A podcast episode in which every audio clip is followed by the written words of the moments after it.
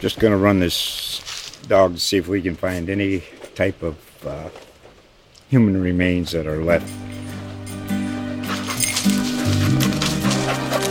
Listen to Where Secrets Go to Die The Disappearance of Derek Hennigan. From the Detroit Free Press, a new podcast set in the woods of Michigan's Upper Peninsula. Available on Apple, Spotify, Freep.com, or wherever you get your podcasts.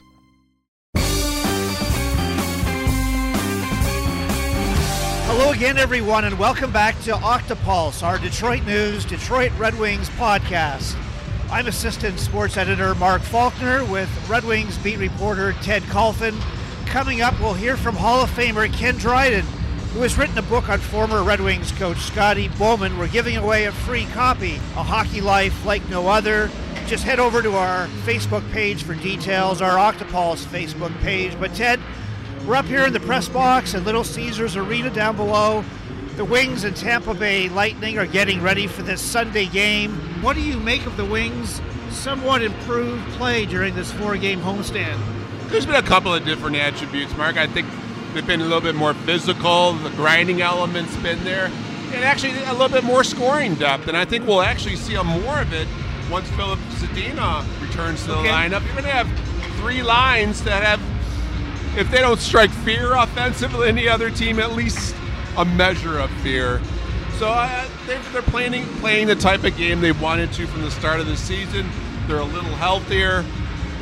It's obviously a little too late, but it's good to see. What are your thoughts about that improved physical play? No, that is something they wanted to establish at around the midway point of the season. I think they've done a decent job of it. Yeah. For sure, they stick up for each other. There's, you can't deny that. They stuck up for each other all season. They're not taking any gruff. And that's again, that's something you want to see, especially from a, for a team that struggled as much as they have in the standings. After Friday's two to one win over the Hawks here at Little Caesars Arena, Coach Jeff Blashill credited an early save by Jonathan Bernier on Alex DeBrincat as a key turning point in the game. Here's Jeff Blashill. That was an elite, elite, elite save. Like sometimes, uh, you know, goalies can make the read or whatever. Like he had to get across. I, I would have guessed it would have been in. And, and so what that did was just allow us to, to find our game. You know, I thought the first couple minutes we weren't very good he made that save, and I thought after that for 40 we were really good. Um, we weren't very good in the third. Um, you know, looked like a team that hasn't won much. Uh, uh, kind of self-combusted at times, but uh, he stayed strong. And, and, but again, I thought for 40 minutes we were, we, were, uh, we looked like a, a, hockey team. We, we we had the puck a lot. We did a lot of things we want to do to be uh, a better team. Ted, the uh, Wings are 32 games under 500, so there haven't been a lot of those key plays, but as Dylan Larkin said the other day, they can play the role of spoiler. They hurt Chicago's slim playoff chances. Right. And they could keep Carolina out of the playoffs with a win here on Tuesday. And just going back one second, Mark. Jonathan Bernier, what a season he's had. Yes. Uh, for a team that's as abysmal in the standings as they are, I mean, Bernier really has had a fantastic season. You look at the numbers from December on, he's been one of the better goalies in the leagues. And there rarely has been an off night that he's had. So let's give special mention to Jonathan Bernier. But yeah, they seem to relish the role of being a spoiler, and they certainly have the opportunity here these last several weeks of the season. A lot of the teams they're facing, they're right in the midst of a playoff chase. Even tonight against Tampa, I mean, Tampa still has faint hopes of catching Boston. Not to mention the fact Tampa's beaten them 16 consecutive 16 times. So, times. and without Steven Stamkos and Victor Hedman, I mean, if they don't beat Tampa tonight, coming off, I mean, they're just coming back from Boston here in the wee hours of the morning. If ever there's been a good opportunity for them to beat Tampa, it's this evening. Let me tell you. What do you make of the uh, Tampa Bay Lightning, Steve Yzerman's former team last year? They had 62 wins, tying the 95 96 Red Wings with 62 victories. This year, Julien BriseBois traded a number of first round picks and Nolan Foote right. for more depth down the line. They had almost a McCarty Lemieux game last night. Right. Boston with a lot of physical play, and it may not have been a turning point, but it should be interesting, even without Stamkos and you said Hedman tonight. I tell you, my friend, I do like their lineup with those two, but I tell you, if you head into the playoffs for any length of time without those two players, it'll be similar to last year, especially missing Hedman last year. And we all know what happened the four game getting swept by Columbus in four games. If they're healthy, if they're if they have all their pieces, I tell you, Mark, I don't think there's too many teams that could beat them. Um, I think a series between them and Boston would be oh. epic. I think it'd be epic hockey. Um, they're a favorite. I, I mean, but a clear cut favorite, I'm not quite sure about that. They have to be healthy. They have, they have so many demons to exercise too. I yeah. mean, they've they've been the odds-on favorite to win the last several years, and it just hasn't happened for them yet. One more note, Ted, on Friday's game. Tyler Bertuzzi entered a 14-game goal scoring drought. Here he is talking about the big line with Dylan Larkin and Anthony Mantha. I think everyone on our line will bring something different to the table. Um, you know, Mark's his speed, um, know body, and um, you know I'm just going to the net and you know trying to be hard in the pocket. You know I think we just gel together and um, you know it's been good. Were you were you relieved to finally score, even though it's been 14 games, or you just as long as you're playing well and winning, it doesn't matter? Well, as um, you know, as long as we're winning, that's you know, that's not uh, you know, thinking about it at all. Obviously, you want you want to score, you want to help contribute to uh, you know to wins, and um, you know, it felt good to you know to get a you know get a goal tonight, and you know, it's bigger to, to get a win. Ted Bertuzzi leads the team with 19 goals. He had 21 last year. Blashill said he's not worried about the points as long as he quote stays true to his identity as a hard skill guy, not a guy who scores on a bad team. Do you see Bertuzzi? As a top six forward heading into the following couple of seasons still? Well, I yeah. I think there's a role mark for sure. I, as long as he doesn't forget that sandpaper, gritty type of play that got him to the league and has helped him thrive here this season. Sometimes he has a tendency to get away from that, and then that's where you see his total production actually fall off a little bit. As long as he remembers who he is and he's not the cutesy, elite, offensive type of guy type of style, I guess you could say. As long as he remembers who he is, I think he's going to be a key piece for this team down the road. Ted, the uh, coronavirus, after the game, you'll be allowed into the dressing room. Some NHL teams have left it up to right. the clubs. Are they allowed in? So what's the what's Rangers, the New Jersey, and the Islanders, from what I heard last night, did not allow anybody in. It's basically up to the teams right now. I don't know. It just falls in line with every all the other stuff that's going on around the world, Mark. It's pretty, it's a, it's incredible what how life has changed for everybody the last few weeks. We'll see what happens. I mean, as a obviously as part of the media, you'd like to be like to have access to the locker room. You get a little more color, a little bit more sure flavor to the stories. But on the other hand, Mark, I, I see the league's point too. Sure, I mean, I think there's uh, by not going in there, you, you, there's a sense of protection for the players and the media too. I mean you know, we're there's it is kind of a closed area there. We'll see what happens. I mean, I think we'll know more as the week goes on. But yeah, you hear about what the possibility of empty rinks, games being played empty in rinks, empty right. rinks, tournaments already being canceled. It's really incredible how life has changed everywhere here in, the, in just the last several weeks, and it seems that there's going to be more changes here coming up. It seems like. Well, as Dylan Larkin said, you have to be careful. Can't careful. leave your life in fear. No, yeah, and really last night Dylan was at the Michigan game, right. and the fans in the student section asked him to come over, and he led some cheers. Sure. I'm sure there were fewer handshakes, but even the under 18 World Championships here. I think that's going to be in jeopardy. I think I it's going to so be in too. jeopardy. Yeah, I, I, mean, if you're canceling the women's tournament, I don't see why you wouldn't cancel the men's tournament. There's even one team coming from Germany and behind Italy, and they're quarantining millions yeah. of people. There's a there's a country right there where there's certainly high risk. I would I would say that tournament's a little doubtful right now in my yeah. They said the next ten days they'll make the yeah. call on that. So Time now for our interview segment. This week's guest is Ken Dryden. Joining us now is Hall of Fame goaltender Ken Dryden, a six time Stanley Cup champion with the Montreal Canadiens and author of Scotty, A Life Like No Other, a book about Ken, your former coach, Scotty Bowman, the most successful coach in NHL history, and the coach who led the Red Wings to their first Stanley Cup here in 42 years and then three cups in six years. Why, in your opinion, was Scotty so important to the success of the Red Wings? It was his, his success, why he was successful anywhere. Mm-hmm.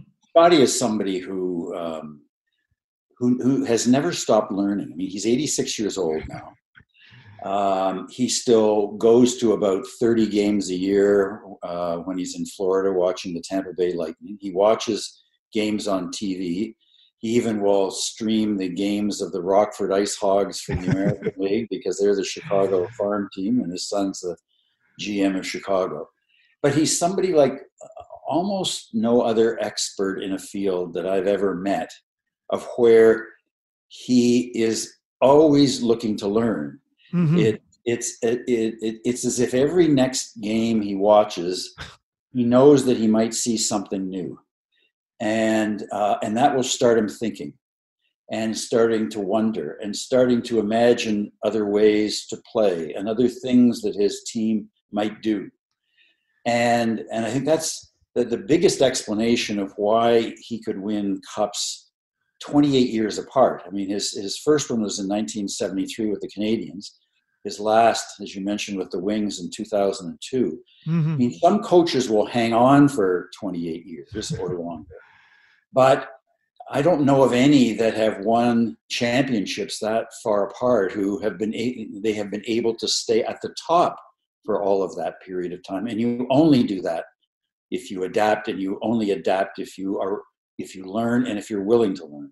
Your uh, book documents, Ken, the relationship between Scotty and Steve Yzerman, who was the longest serving captain in the 102 year history of the NHL to never win a Stanley Cup. It took Yzerman 11 years as captain to finally win the cup. Alex Ovechkin took eight years, Lanny McDonald co captain six years. The Montreal Canadian players, of course, didn't have to take as long. Butch Bouchard, five years from 48 to 53. Jean Beliveau, four years from 61 to 65. Toe Blake, four years from 40 to 44. In your book, Bowman said Yzerman, quote, wanted so much perfection, and when things didn't happen the right way, he would blow his stack. How do you think Bowman convinced Yzerman to stay on track to eventually save the franchise and become a better two way player, similar to what he did 20 years earlier with Jacques Lemaire in Montreal? Steve Yzerman, I, I, don't know Steve. I know him through Scotty. I've met him a couple of times, but I only really know him through through Scotty. Mm-hmm.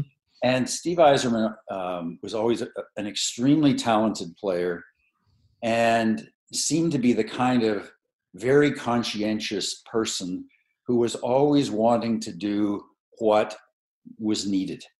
That was his instinct, that's his way, that's his personality. In Detroit, when he first arrived, um, he arrived as a big scorer, a big offensive player, and onto a team and, and to a franchise that was not doing well, uh, that needed some excitement. And, and he was an exciting player and so he played as an exciting player and uh, and piled up all kinds of points and and the wings became more watchable but they weren't very successful in terms of of winning a lot what what scotty came to realize pretty quickly after he arrived in detroit was it, it, it wasn't going to work for Steve Yzerman to continue to pile up all of these points mm-hmm. if, in fact, um, uh, the, the team wasn't going to win in, in, in the playoffs.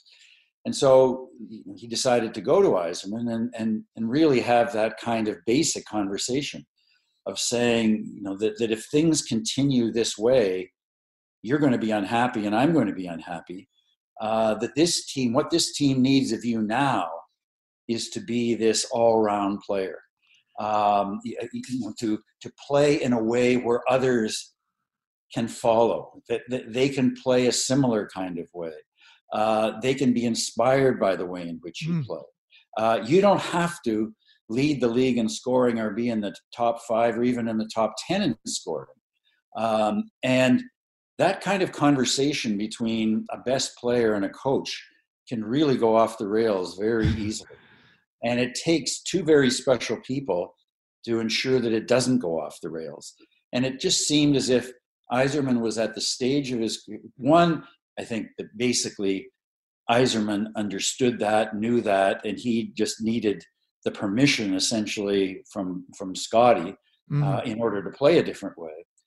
But I think that what he also you know came to he came to realize that that Scotty was right. I mean that this was was was not going to work in the future, Um, and and then I think the last part of it as well is that is that Yzerman was getting older by this point.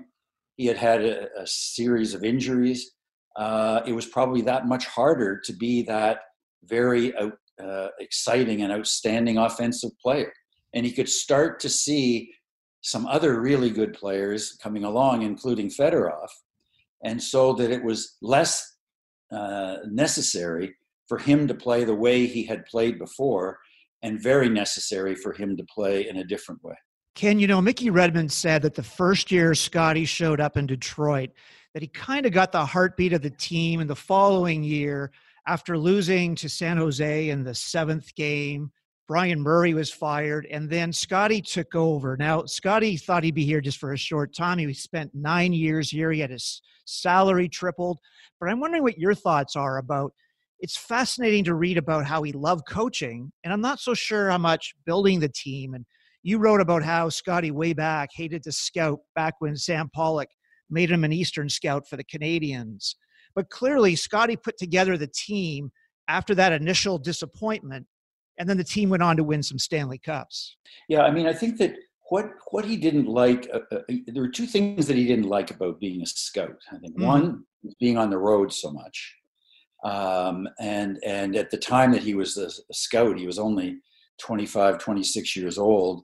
And as he would say, every other scout was double his age, if if not more. And so he found it a lonely life and and an isolating life. I think that mm-hmm. was one part of it. I think the other what what and this is something that probably surprised him was that he really missed being behind the bench. I mean that mm-hmm. that that it it wasn't even so much that he didn't like scouting is that he loved coaching that's what he you know loved the most and and he loved the immediacy of being a coach.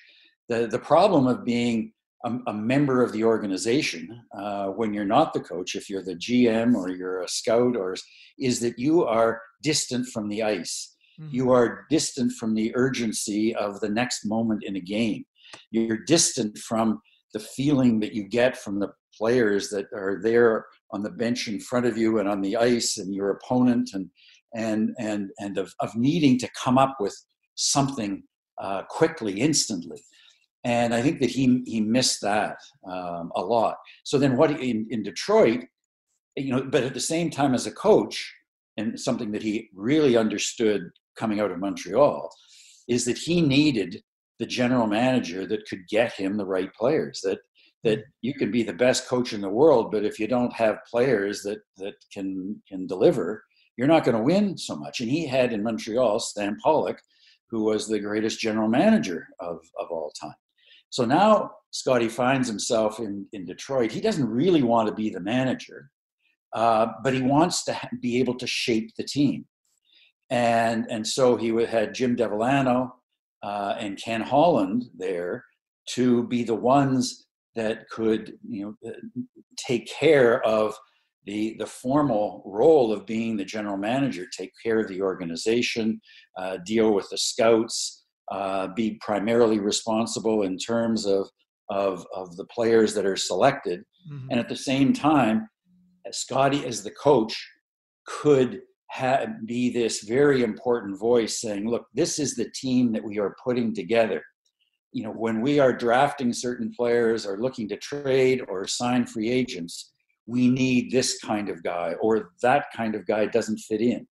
So he he really had the role in Detroit that suited his um, instincts, his skills, his personality, and his strengths. You know, when when Scotty won his first cup with Montreal in 1973, your book mentions that there were 20 Canadians, uh, 12 francophones, eight anglophones. In 1997, when Bowman won his seventh cup here in Detroit, the lineup had only 12 Canadians, one American, and seven Europeans, two Swedes, and five Russians.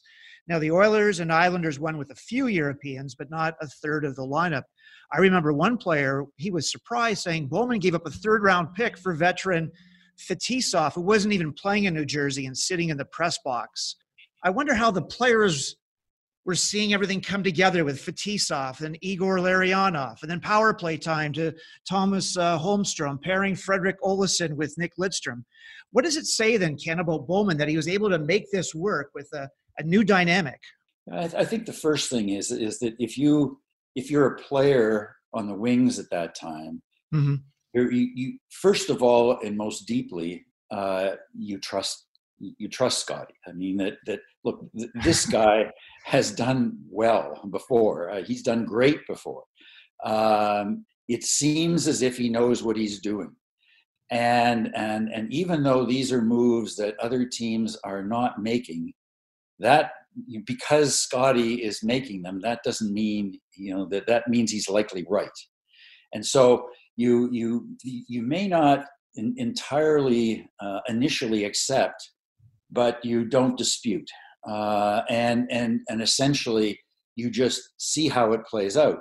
Well, then these guys arrive, and even though Fetisov was near the end of his career and, and had only had a, a modest career in New Jersey, mm-hmm. uh, you know, compared to his, his career in the Soviet Union before.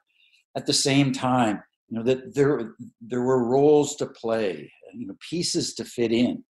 Um, I mean, in in in some ways, um, I, I, enjoyed the um, uh, talking to Scotty about his 2001 2002 team as much as he talked about any team in in this book, and I had a feeling, and I don't know that it's true, and I don't, I, I didn't ask Scotty, and I haven't heard him say one way or another, but that he may take as much delight or more than you know in in that team, and and how it all pieced together and played out than with virtually any team in any cup that he had. And I think in, it would be for a few different reasons. I mean, one is that the West was so amazingly competitive at that time with three really top teams Colorado, Dallas, and Detroit. Mm-hmm. And and and they, you know, they, they were, you know, they were just outstanding. Along with New Jersey, it seemed like every year they were the they were three of the four best teams. And and so you had to find a way of beating these other guys. So that was that was and they had to find a way of beating you. So that was one one part of it. Two is that Scotty also knew that he was getting close to the end of the line and that he was going to be retiring, and there weren't many chances left. And then here he had in front of him almost all of the pieces that were needed, but a few that were missing. And and and then and very very in a very orchestrated way they put together those pieces that last year. And and the primary the primary piece really of course was Hasek. Is that is that what the Wings needed mm. was a goalie that that the players believed could go head to head with Patrick Roy and with Eddie Belfour, and and uh, and with Hasek, they had that player. And then when you think of the rest of the team, and, and, and Scotty talks very proudly of that team of right now, I think there are nine players from that team that are in the Hall of Fame, and a tenth Datsyuk, who someday will be.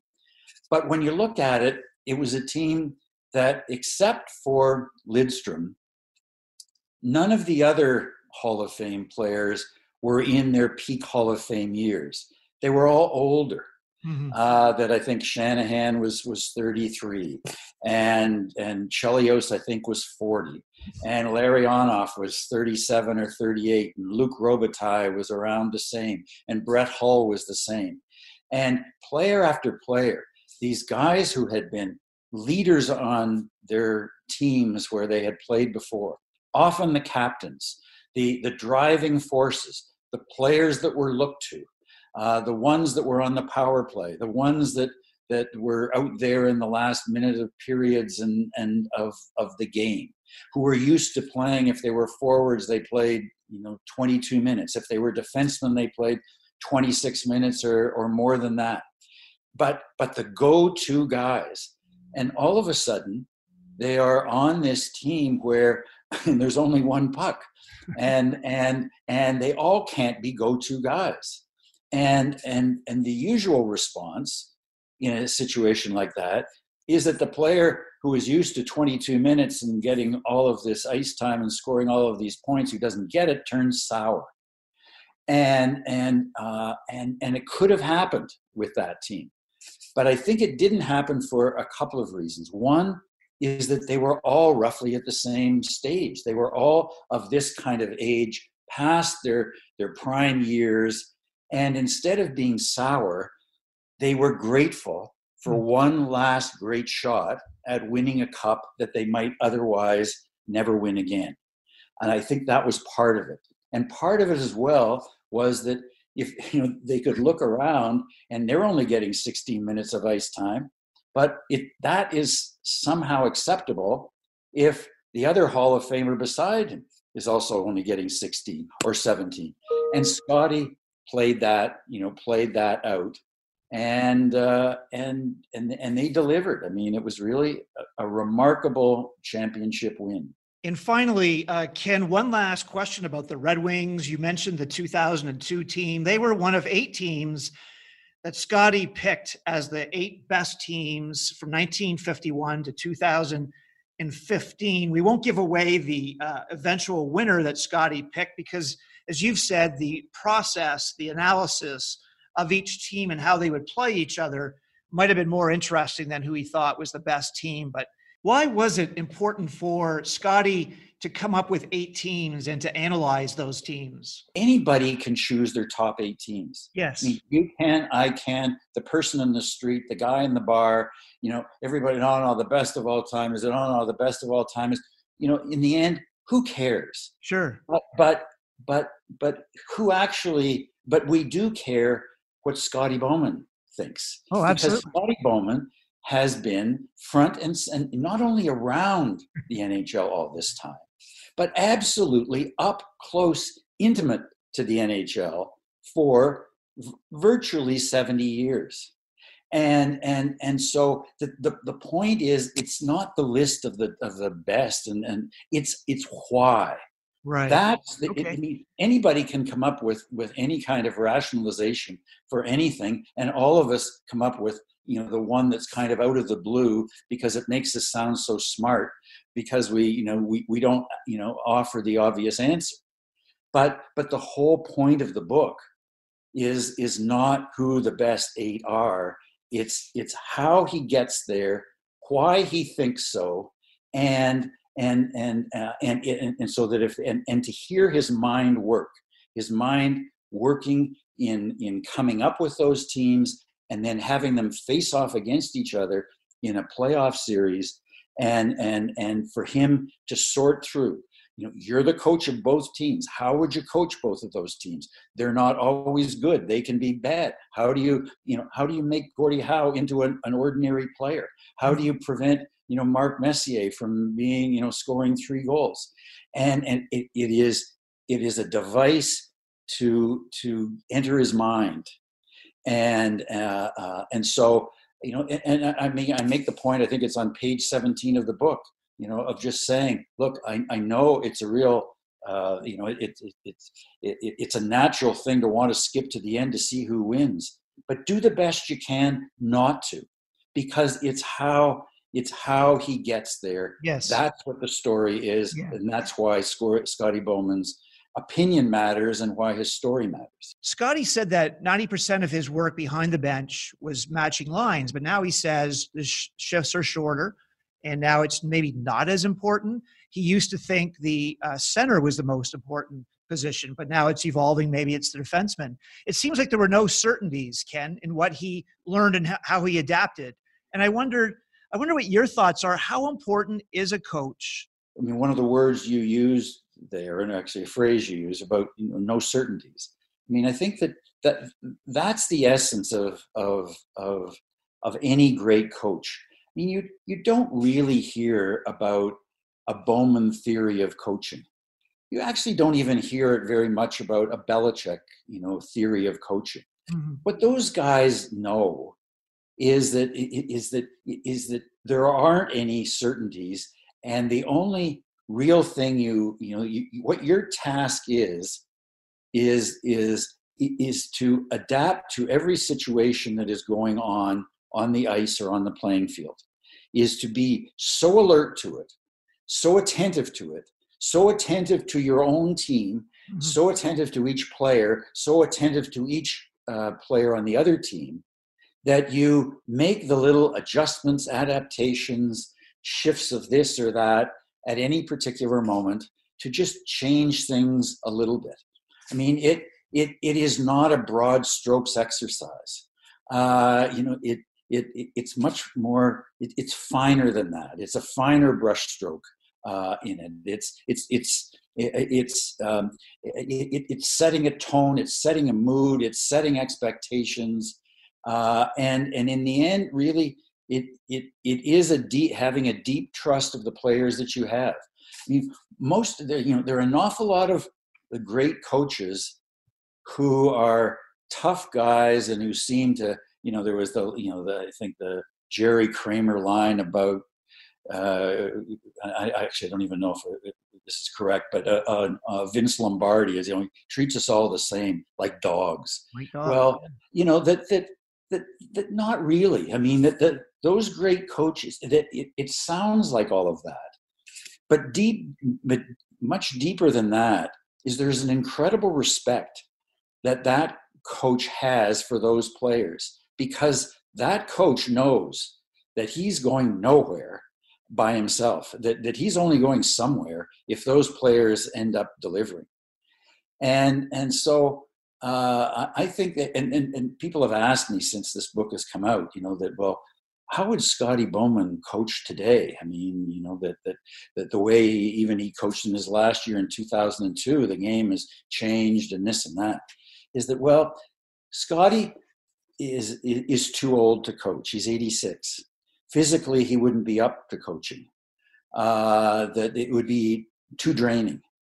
Uh, but in every other way, he absolutely could, you know, he, he could coach at the top because he knows what is the essence of any successful coach. And that is never, you know, that, that not allowing what you know yesterday and even today to uh, determine what you're sure must be tomorrow. Is that no, you know, that tomorrow is its own day. It's its own, you know, the next game is its own next game. And you've got to be watching, watching, learning all the time in it.